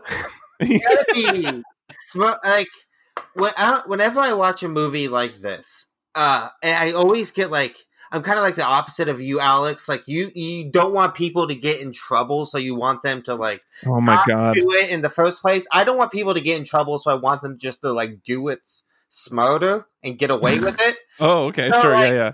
whenever I watch it, like especially like a story like this, to me, it's just like the second this guy shows up, fucking just shut it down. Just go on like a six week vacation. Immediately have uh, Ralph Fiennes' character lose the next week, and then it's just like it's gonna like you can't prove anything after the fact, but it's always they keep going. Especially once they know a lawyer is showing up and asking questions Yeah, that's kind of like the pose. Like if you were going to do it, do it, get a bunch of money, and then the second stuff looks like the like it's going south, just cash in and get the fuck out of there. I mean, the, the person who I was mad at the most, actually, in my immoral brain, was I was mad at the producers for not getting NDAs from any of the people on this show. Oh. so that they can go to Congress. Like all, like even when he was like when he tried to bully him into signing it after the fact, he didn't offer him anything. All you had to say Yeah. was like, "Yeah, we'll get you one day on this game on this other show. Just sign the contract." Like they didn't offer. Like how can you just let your biggest criminal liabilities out in the wind like that? Yeah. But Hunter, That's Anthony stole smarter. And from you on this one. game shows all the time. We'd still be living in that, and that I Yeah. honestly it seemed fun. This movie made it seem fun. so you you okay? So if you'd never seen Quiz Show, you would say though it'd be fun to take the money and be a fake genius just because it seems fun. Well, okay, so like let's put if I'm a, if I'm gonna put myself in uh, Ralph's shoes in this movie, I think I think I'd I think I'd be like yeah yeah yeah, and then what would happen is I'd start getting really famous, and then I'd start getting really freaked because I feel like it's kind of crazy that he can't see that uh oh, I'm like I'm like a celebrity and it's pretty wobbly, like kind of what I'm Yeah. standing on. So I would have been freaked by that and I think bailed, you know. Yes. Episode three, I would have been like, I can't handle this. I'm too freaked. Yeah, I mean, Hunter, I could easily see you on the cover of Time, Yeah, me too. uh, but that would, I think, that would be a real point when you got to be like, "What the fuck am I doing?" uh, this has gotten out of control. Well, maybe I'd try and spin it at that point. I'd be like, I fooled you all. I'm like a magician. or just cash in right there and then go live your life as a successful teacher who has this cool story. Like, Yeah. yeah, Yeah. I will say that if there, I mean, we kind of started the conversation about this movie on this level, but it is kind of like, and and honestly, this didn't really bother me until maybe like the last part, the end of the movie, where it's kind of like. Oh man, he never taught again and stuff, and it just kind of makes you feel a little bit like, well, whatever. Like, yeah, okay, everything's. Oh yeah. I feel no, no. I feel fine about that because he was not even a professor. He was probably he was making eighty six dollars a week. He was not being right. hugely well compensated. It's a ton of work. I, I feel like a lot of universities take advantage of their young teachers, and this is a better story. Go work for Encyclopedia Britannica. What a better mean- job. also it's just like I, I one of my another favorite things I think this movie does is the way it especially odd coming from Robert Redford like sort of attacking the idea of privilege you know like it- uh, it's odd that he has a real strong point of view on that but like Yeah. especially the my my favorite scene in this movie is uh probably at the end when he's testifying and even in like his confession he fails upward for a little bit until that one guy sets up everyone straight. Like I think that's such I I don't know if that's exactly how it happened, but the idea that he you know does the right thing after doing the wrong thing and being complicit for years, everyone is like I just you know and it's it's the same thing that happens with like people getting off today. You know, you seem like a fine young man. Uh you you absolutely won't do it again. Uh and Well, but also I, that scene is just one of one of the things I loved about that scene was knowing that congressional hearings then were the same as they are now, where every other person talking, half of them say something interesting, and then the other half just say that their corporate backers are innocent. Every congressional hearing is half of the people saying something just absolutely insane, or like, uh, like it'd be like, well, we got the uh, oil executives here, and somebody would be like, hey, you know how you spilled all that oil? That seems bad. And then the next person would be like, I just appreciate how you make cars possible. I love driving to work. Like it's always insane like that, and so having it be like that, yeah, exactly. It's great. And Uh, that was a very funny scene. Everyone asking the questions is also 70 years old and almost pretty much out to lunch most of the day. Yeah, and and not clear on the medium you're talking about, not very familiar with how Yeah. everything works. It's, it's Um, very much. I mean, this movie is like surprisingly relevant. I think it will always, Yeah. be, but definitely like the way it attacks those type of things. I especially think the way this movie like because when you know in '94 people weren't really talking, uh, I think, too much about privilege and like wealth and like what that Not does. enough, to you. certainly. uh, and like the way I think that as that conversations become more and more you know relevant and like culturally kind of happened, this movie is like an even better like it. Well, there are a couple of things that way. There are a couple of things that, that were difficult to wrap my head around that way with my modern sensibilities. One is the idea that people from Brooklyn are not rich. That was weird. Um, right. Yeah. because like I know I like I I I understand how hard it is for people to try to live in Brooklyn right now. Um, Queens was a little more relatable, but like Brooklyn real estate is still insane. Um, but the other thing is just I the thing that was hard for me to wrap my head around. Like I said earlier, it was just how people trusted this medium because I maybe I'm just too jaded, but I just feel like television is artifice. That is all we like. That is everything that is happening all the time. You're always being lied to. I assume that until proven otherwise. yeah. And so if somebody asked me today, the day after I watched Quiz Show, they were like, "Hey, do you want to go on this uh, brand new reboot of this this uh, uh, it's called 21 and we'll pay you 25 grand, we'll give you all the answers." I'd be like, "Sure. That sounds like a good deal. Um it's a working actor job." People are so often actors doing these like thing like it, I guess I feel like if I was in his position I'd won a few weeks in a row in a congressional staffer came up and was like, "Hey, are you getting the answers ahead of time?" We're like, "Yeah, it's television, man. What are you talking about?" Alex, think about like this is why the 60s and 70s was so dark and violent, right? People used to genuinely have no there was like this entire idea of like the American identity and what you thought truth was and you know the media is just putting this big propaganda box and you know like intellectuals are you know living in cher- cherished lives while everyone else is like finding local heroes in this thing. And then like the whole point like the whole thing that happened in the 50s and early 60s is like everything about the american consciousness and truth and like truth justice and the american way got shown to be a lie and everyone lost their mind. Now we end up like with people like us.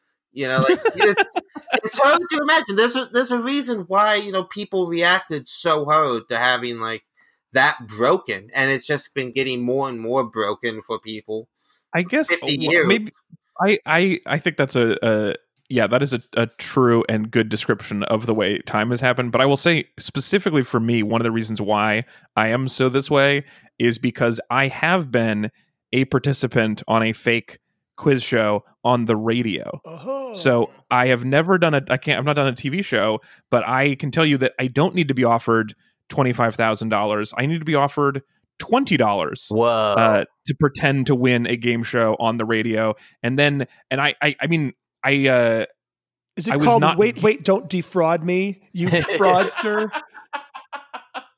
oh man that game uh probably that game's got to be fake right come on right. NPR It seems fake.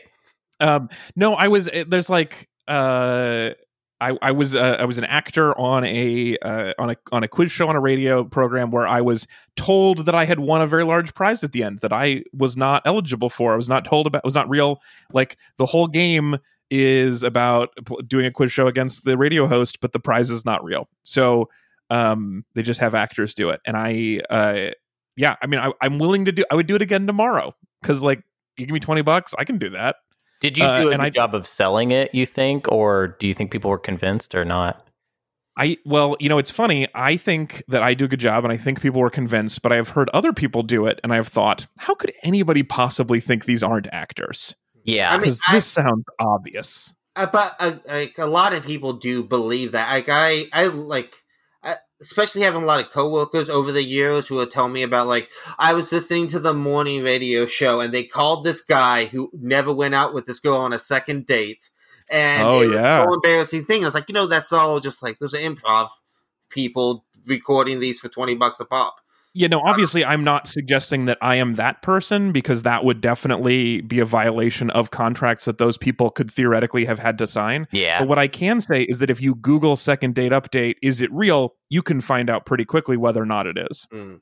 Yeah, and, And Anthony theoretically could say whatever he wanted about that. Uh, yeah, I and could, signed could- anything. yeah, Uh, I, Theor- hypothetically signed anything. Yeah. Um. But also, like, I I also want to like just make sure you're clear, Alex, here that if like if somebody wanted to call you and not air a skit, like just wanted you to call them and like re- read a script to them, could Mhm. they pay you also twenty bucks for that? I will say, um, hypothetically, it is actually forty-five. That I've, I've never done it, but it just seems like I was saying twenty to be nice. It's actually forty-five dollars. Theoretically, that I would assume you would get paid for that hypothetical job. So Um, if anyone's listening out there and you want Alex to call you and read you a script, it's forty five dollars. forty-five dollars up to thirty minutes. Again, hypothetically, um, and that is down because of coronavirus. Again, hypothetically, used to be more probably. The one other thing I will say on that though is I do know people who have been like on Jerry Springer as actors, Yeah. pretending to have done those things. Like I don't know how much the mix of Jerry Springer people real to fake are, but I do know people who have been paid to do that fake. And so I just like I'm just so and every time I like a reality show, I find out that it's fake. So I've just like been hurt too many uh, times. But I also I the fact that you're conflating reality shows and game shows, I think, is a, a little odd. And also, Yeah, is, like, is it? Is it? Tell me why they're so different. do you have this with like documentaries too? That like you know are real, you just assume that they must also be fake. No, I will Like- tell you. Actually, probably I am too susceptible to documentaries, which it turns out have more of an agenda than uh, I would like. But I I will believe any documentary, whatever they say. But you're not completely jaded in terms. Yeah, of, no, I, it, there are there are some blind spots to my jadedness, but um yeah i'm very susceptible to documentaries or true crime podcasts which it turns out there's no law that they can't be fake crime but like uh, a, a reality, a lot of them are just making shit up to me, like a reality show and a game show are like two different beasts, right? They're just they they work differently, and like there's there should be like a unwritten, even if it's not like a law, but I'm sure there is, but they're like a unwritten thing that if you're going to portray it as on the up and up and like have people come in and just win money, I think like i guess i just some no, I, integrity to that. but like if your show is if your show is people cooking dishes for judges and they win money versus knowing the answers to questions and winning money that seems pretty similar in my head but I would understand if TV has decided to regulate them differently, Well- partially because of this genius lawyer who is top of his class at Harvard. I feel like what I mean, I feel like it makes sense that you're making this connection because the whole thing here is that they realized this is like, you know, on the people behind the camera were like, oh, it's kind of like a story, and people are kind of caught up. Yeah, yeah. I know there's the line just being like they're watching the money, man, but also like what's his face? Uh, Charles Van Doren became like a like a big celebrity. Yeah, totally. Well, i- i- his Well- post post twenty one life was not great, but th- those couple years were fun. Yeah. Yeah, yeah. yeah. Well, so so that's the other thing that's important, I think, from that is not in the show. But I I did look up more about the scandal, and it turns out what happened was the first episode of Twenty One was played up and up, and they just didn't know the answers to any of the questions.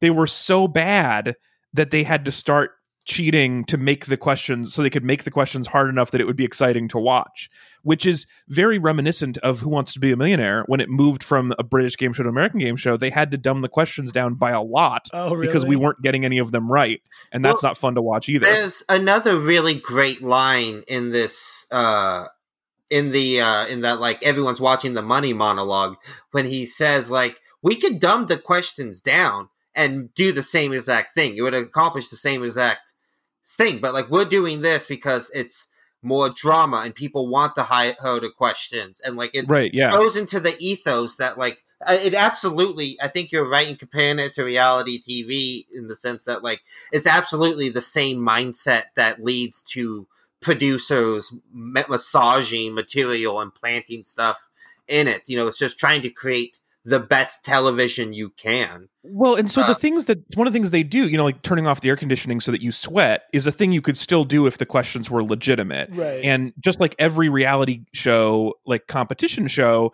one of the things they do is they s- make sure you don't sleep very much so that you'll have more drama. You'll say you'll be more you're more uh, irritated and so you'll have more exciting fights. So like you could do that without manipulating the outcome. And so I guess for me it just feels like if you're going to lie to me about their conditions, if you're going to be destroying these people's uh, emotions, like it just feels like I, I'm willing to round up to everything being a lie.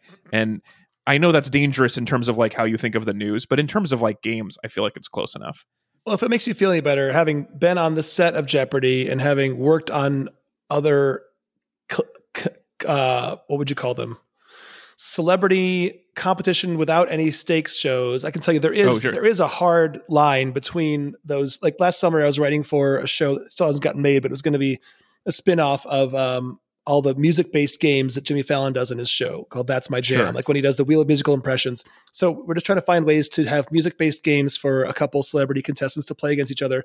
And everyone on that production team had worked on Beat Shazam, which is a huge money stakes game and has all the S&P standards and practices that they have to adhere to that came out of the quiz show era. So they were coming off a show that's very difficult because the legal bar was so high. Everything had to be so on the up and up that on this show, everyone's like, well, there's no money, so there's no S&P, so we can have some fun with this. So th- there are Oh, there are there are hard lines in TV production between those shows that are strict. Yeah. Like I showed up the morning of, of the Jeopardy shoot, and they are very uh, clear about how things work. Like they have written six games to be perf- to be done today. We have a lawyer here who has seen none of those. She's going to randomly select out of this uh, folder five of those games. She's also going to randomly select two of you at a time to be in each of those games as they happen. Like all these things that just involve a third party who they've hired who is not part of their production team, whose sole job is to be impartial and randomly pick these games and randomly pick the contestants. Interesting. So, I mean, they, they're- that's cool. I didn't know that. yeah, they, they are very, you know, there's a ton of money at stake. And I have no idea if they think that Congress would get mad if they didn't do it, or if there's a chance. I, I think more likely they would open themselves up to litigation by contestants who maybe Mhm. actually have a legal case on under I don't know contract law or some. There's probably some way that it could they could sue. Um, but you know, Well, I don't think it's because of is a- sorry, I'm sorry to interrupt you, but I thought that stuff is illegal now. Like in response to the quiz show stuff, they did actually make a lot of this Well, stuff. this is what I don't actually what, know the how- answer what is. would the law be? How would you describe that law though? well, What's I don't illegal know. to do? I'm, uh, as a lawyer, uh, I would say, but I don't. I was yeah, just weird. Weird that you've buried the lead on you being a lawyer this whole time we've had you on the show. Yeah, that's true. Um, I don't know. I don't know. I I, I don't know how how legit So- it is, but that was just my understanding. This is what I was saying before. Is I don't act, without actually knowing the the real answer to it, but from reading about the scandal, what seems to have happened is it ruined people's careers, or some of them, but not others. Um, and there was no legislation that came out of it, but that game shows are like they they were damaged. It felt like game shows would never air again because of the loss of trust. And so I think this is self imposed. Okay, yeah, that makes sense To win back legitimacy and also to avoid being sued All right, for hold up, deceit. hold up. I got something Well, for you. This is, from is- this is not from my brain, but, But there's also like after, after the after the investigation, the Communications Act was amended to prohibit the fixing of televised contests Oh. of intellectual knowledge or skill. Now, I'm just reading you a sentence off the internet, and I am a lawyer, so that is that is Okay, no, that, I, that checks out. I guess I missed that when I was reading about this. That's super interesting. Um, I wonder if that's if they can do that only because it's the FCC, and if things that don't use right. things that aren't subject to the FCC would still be beholden to that law. Like if you do a YouTube original and you give Mm. out actual money, do you have an obligation to answer to the government? You're probably Right. right, when you say that because it Right. this is underneath a big paragraph that has the words FCC in it. So I feel Yes. like How you're else would they have jurisdiction? It makes no sense. Yeah. Like, Yeah, uh, but but obviously that doesn't in, doesn't apply to all like shows of skill. No, I mean, have you guys ever heard of the um, uh, what's that show called? Press Your Luck, the Press Your Luck Oh, scandal. I love that scandal so much. No, Yeah. tell me about the Press Your Luck scandal. Uh, so uh, the press. Your, This was just like this dude uh, would like obsessively watch Press Your Luck. Which, if you don't know how it works, it was the no whammy show. It's like a big Yeah. expression for it, but it's like a big board with a bunch of TVs in it that had different prices, different money amounts, and you would hit the button as the lights randomly flashed, right? And there was this one dude who got obsessed with it. We would record a bunch of episodes figured out that there was only like four of five sequences the randomizer did. And right, because having a computer electronic randomizer, especially not recently, was very difficult. well, not even that. They were just dumb. They immediately replaced it with like a 32 one. They were able Oh, to get it real fast. right. Uh, they, just, they just didn't think about it. Uh, and he like he would sit at home with a VCR remote and like watch the episodes and hit pause. Uh, and he got so good at it that he was able to get on the show. They had to split his episode into two. It just stops in the middle because he goes on such a run that he it was like a 50 minute episode or something like that. Uh, but yeah, he didn't technically cheat. He just learned Yeah. how to beat the game Yeah. and they Yeah. tried to deny him his money for like months. Uh, Yeah, yeah. Like, you usually win like twenty grand at most at the show, and I think he won like hundred and thirty thousand dollars in one day. Uh, so one thing, you know, I've I've heard enough, and I wish I could t- remember which ones they were, but I've heard enough podcasts about different interesting game show stories that I do remember somebody saying that you could really mess up a show by winning too much money because they have a budget and maybe even an insurance budget, and that if you if if there was a if there's a break in the mechanic where you could win way more money than they had budgeted, you could probably get the show canceled. yeah, I mean, so what they did was they just immediately replaced it with uh, yeah, like more uh, sequences after that. But also, like I, I remember when I was reading one time, I was taken aback by at this time period, uh, CBS, who owned the show, they're like their top payout they allowed was twenty five thousand dollars. In terms of like, if you ever got that much money, you were never allowed on any of our shows. Uh, yeah, it's like a casino. the shows were designed to pay out about that much at most. Like I said, he got like 130 grand, and they Yeah, took a long time. But yeah, he just sat there and got just Got really learned how to beat it. Uh, which is like they call it a scandal, and they tried to say he was cheating, but it's like, is that really cheating? Just yeah. No. figuring out your game. But it's Uh, important when you put something on TV that you got to remember that people watching TV might be sociopaths, and so you have to plan for somebody to come in who's put way more time in it than seems humanly reasonable. I mean, I that I, I I respect that part of that guy's story. I don't respect the part where he kept his money in cash around his house afterwards and he was robbed of all of it. But um, yeah. Died penniless like Yeah. five years later. Uh, yeah, that wasn't very great. Um, okay, so we got to wrap up here. We got to get done. Um, la- we have not talked. We've had so much fun talking to you about Jeopardy that I feel like we've not talked super in depth about this movie. Um, so my question to uh, the expert panels, to um, and Andy, you can decide if you're an expert or not. It's up to you. Um, I loved this movie. Am I wrong? No, No, I I like it quite a bit. Um, Okay, cool. it's a I- very I definitely movie. Like it's good. Yeah. It's- people doing really Yeah. well really well cast really well directed very it's very classical i definitely think like it is a interesting movie in terms of like if you want to look at film history especially because you have robert redford directing this who i feel he's very much trying to like do his all the president's men like this is a very Oh, okay. yeah, similar yeah. This is a low stakes, all the president's men. Yeah. I like that. yeah but it is very much the same like really good shoe leather investigate uh, and like Yeah, yeah. investigative people are gonna and do America right losing her world. innocence. Yeah. Yes, Yeah, and it's- absolutely. you know, like it. Uh, I think it's like this theme that he carried with him, which is I think is a very interesting companion piece. Uh, I really like. There's a lot of like, you know, besides Martin Scorsese, like Barry Levinson has a cameo in this movie. Uh, like the lot Pretty of big part, really. He's the host of the Today Show, right? Yeah. Yeah, yeah. Uh, oh, that guy. Yeah, yeah. And then you have stuff like, uh, you know, like Calista Flockhart, small cameo, a lot of weird little interesting. Ethan. Hawke. there You see were- Ethan Hawke? Ethan Hawke. Yeah, was- Oh, Ethan yeah. Hawke as a child. I Yeah. saw a bunch of children where I was like, "Wait, that person's from some movie. Who's that?" So I, there's a lot Mario of like interesting. Small- yeah, yes, Mario Mario Cantone. Cantone was one of them. Yeah, playing uh you know a big white dickhead. guy which is definitely what he reads as and always when i when i see him i think why don't Yeah. we cast him as a guy who loves his wife uh more often um, uh, one other film question related question um, that I am stuck on is that um, this movie it felt like may have actually just been a large elaborate ad for Geritol, but also for the 1955 movie Marty. Uh, so do I have to see Marty? Is it worth watching? Because dude, boy, Marty, they great. made it Yeah, sound great. Marty. You know what?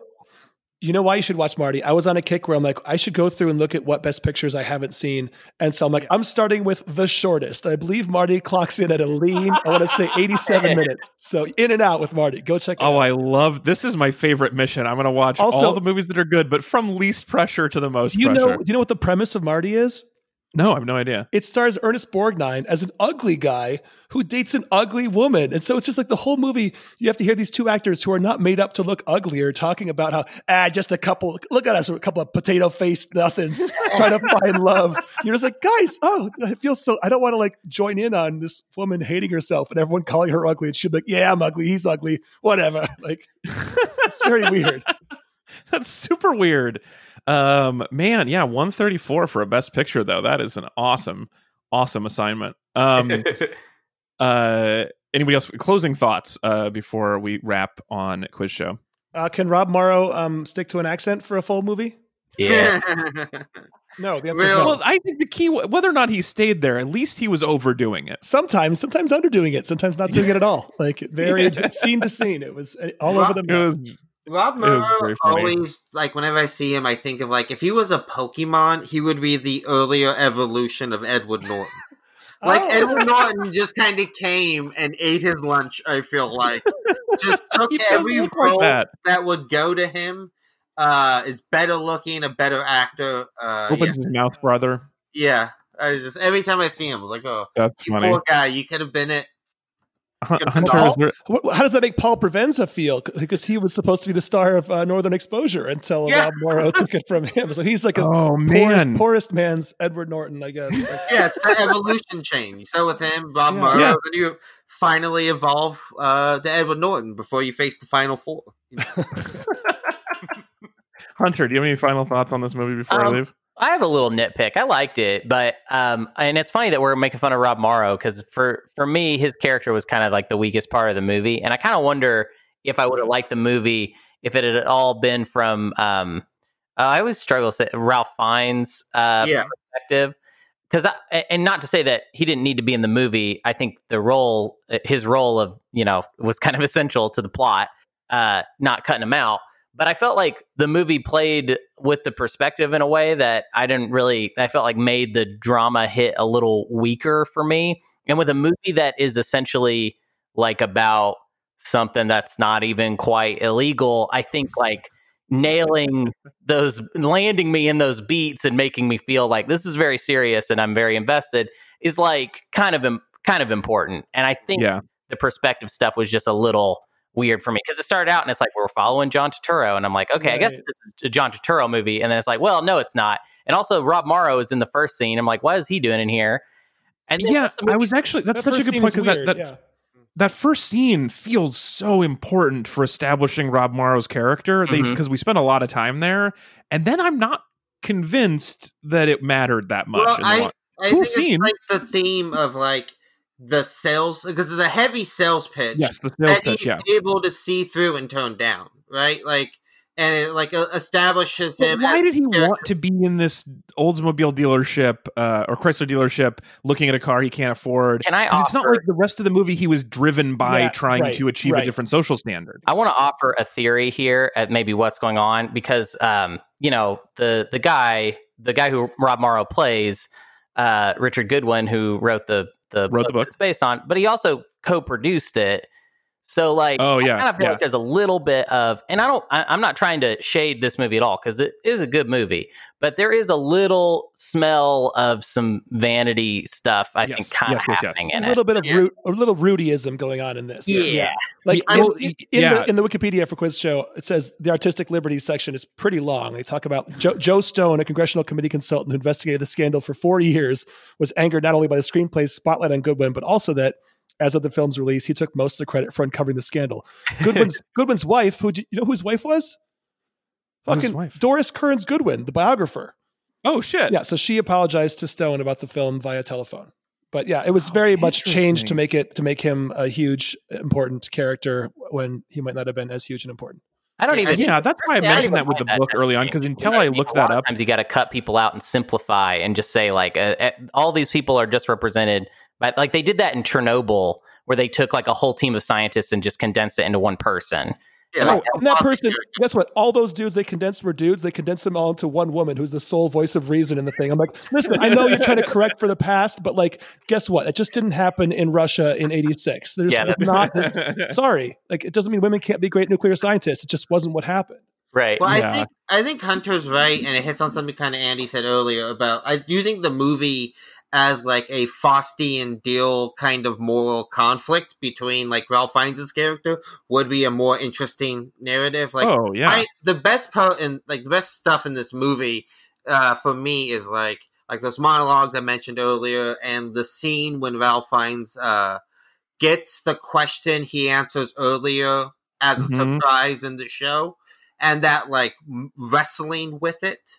Yeah. And like deciding, and it's it goes into kind of like uh, this idea I was talking about last week, I forget with like broadcast news about just like lowering your standards one thing at a time. Yeah, yeah, that's so yeah, just uh, that's so interesting with him because he didn't say I'm going to be on a show as a cheat for a long time. He they like dipped him in, tricked him, and then kept like yes going further and further. They yeah. yeah they boiled the frog with him. Yeah, exactly. And I think that is such like a more interesting narrative and then him like like I can almost see like the Scorsese like Wolf of Wall Street version of this that has like this guy slowly selling his soul more and more and then yeah. culture rewards him for it like in the yeah. way like Wolf of Wall Street is about the way like these people don't really face any punishment and they get away with it and like society doesn't really value that kind of just like those justice. are those are this is great very fair nitpicks about it that i that didn't like bother me much at the time but if had been better i would have enjoyed even more. Um